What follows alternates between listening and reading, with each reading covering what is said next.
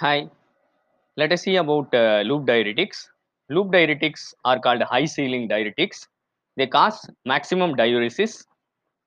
Their site of action is thick ascending limb of loop of Henle, and their mechanism of action is they block a channel called sodium, potassium, and 2 chloride chloride symporter inhibitor.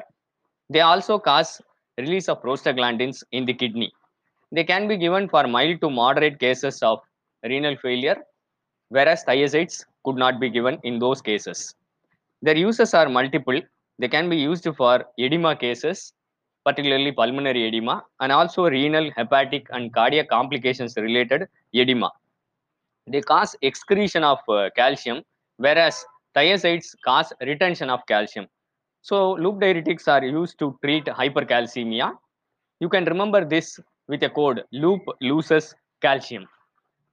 The other uh, pharmacological actions are they they are very similar to thiazides like hypokalemia, hypomagnesemia, hyponatremia. They also cause hyperglycemia and hyperuricemia similar to thiazides. So thiazides, similar to thiazides, loop diuretics are contraindicated in gout and diabetes mellitus patients. The drug interactions, they should not be given along with NSAIDs because they reduce the efficacy of loop diuretics.